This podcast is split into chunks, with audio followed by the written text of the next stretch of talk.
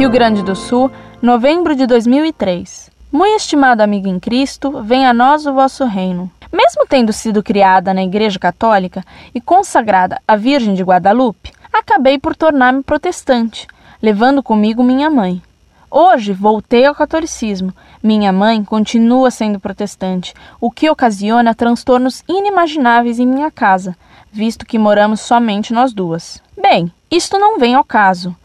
Que quero dizer é que, lendo seu site, vi que o estimado amigo afirmou não conter na Bíblia protestante a Epístola de São Tiago. Como portadora de várias Bíblias protestantes, afirmo que o livro citado contém sim a Epístola de Santiago e contém também o versículo que nos relata que a fé sem obras é morta. Eles, porém, têm a Santiago como irmão carnal de nosso Senhor Jesus Cristo, o que atenta contra a virgindade perpétua de Nossa Senhora, Mãe de Deus. Os livros retirados da Bíblia protestante são os chamados de cânon restrito, encontrados no Antigo Testamento nas Escrituras católicas, sendo eles Judite, Tobias, 1 e 2 Macabeus, Sabedoria, Baruque e Eclesiástico, bem como foram retirados o capítulo final do livro de Esther e os três capítulos finais do livro de Daniel. Paz de Cristo e o amor da Santíssima Virgem Maria de Guadalupe, Mãe do Deus vivo e verdadeiro.